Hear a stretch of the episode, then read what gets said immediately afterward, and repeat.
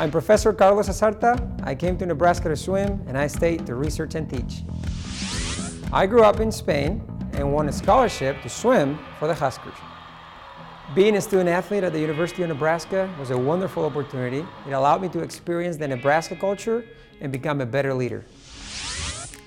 I got a great education at Nebraska. I earned my bachelor's, master's, and PhD degrees all right here. And now I teach economics in the College of Business Administration. It is to the individual consumer. My favorite thing about teaching is providing students with the tools to succeed in their personal and professional lives. I'm most honored that students and parents have recognized me for my teaching. My research focuses on the economic knowledge of high school and college students so that we can improve their economic literacy. Nebraska helped me reach my goals.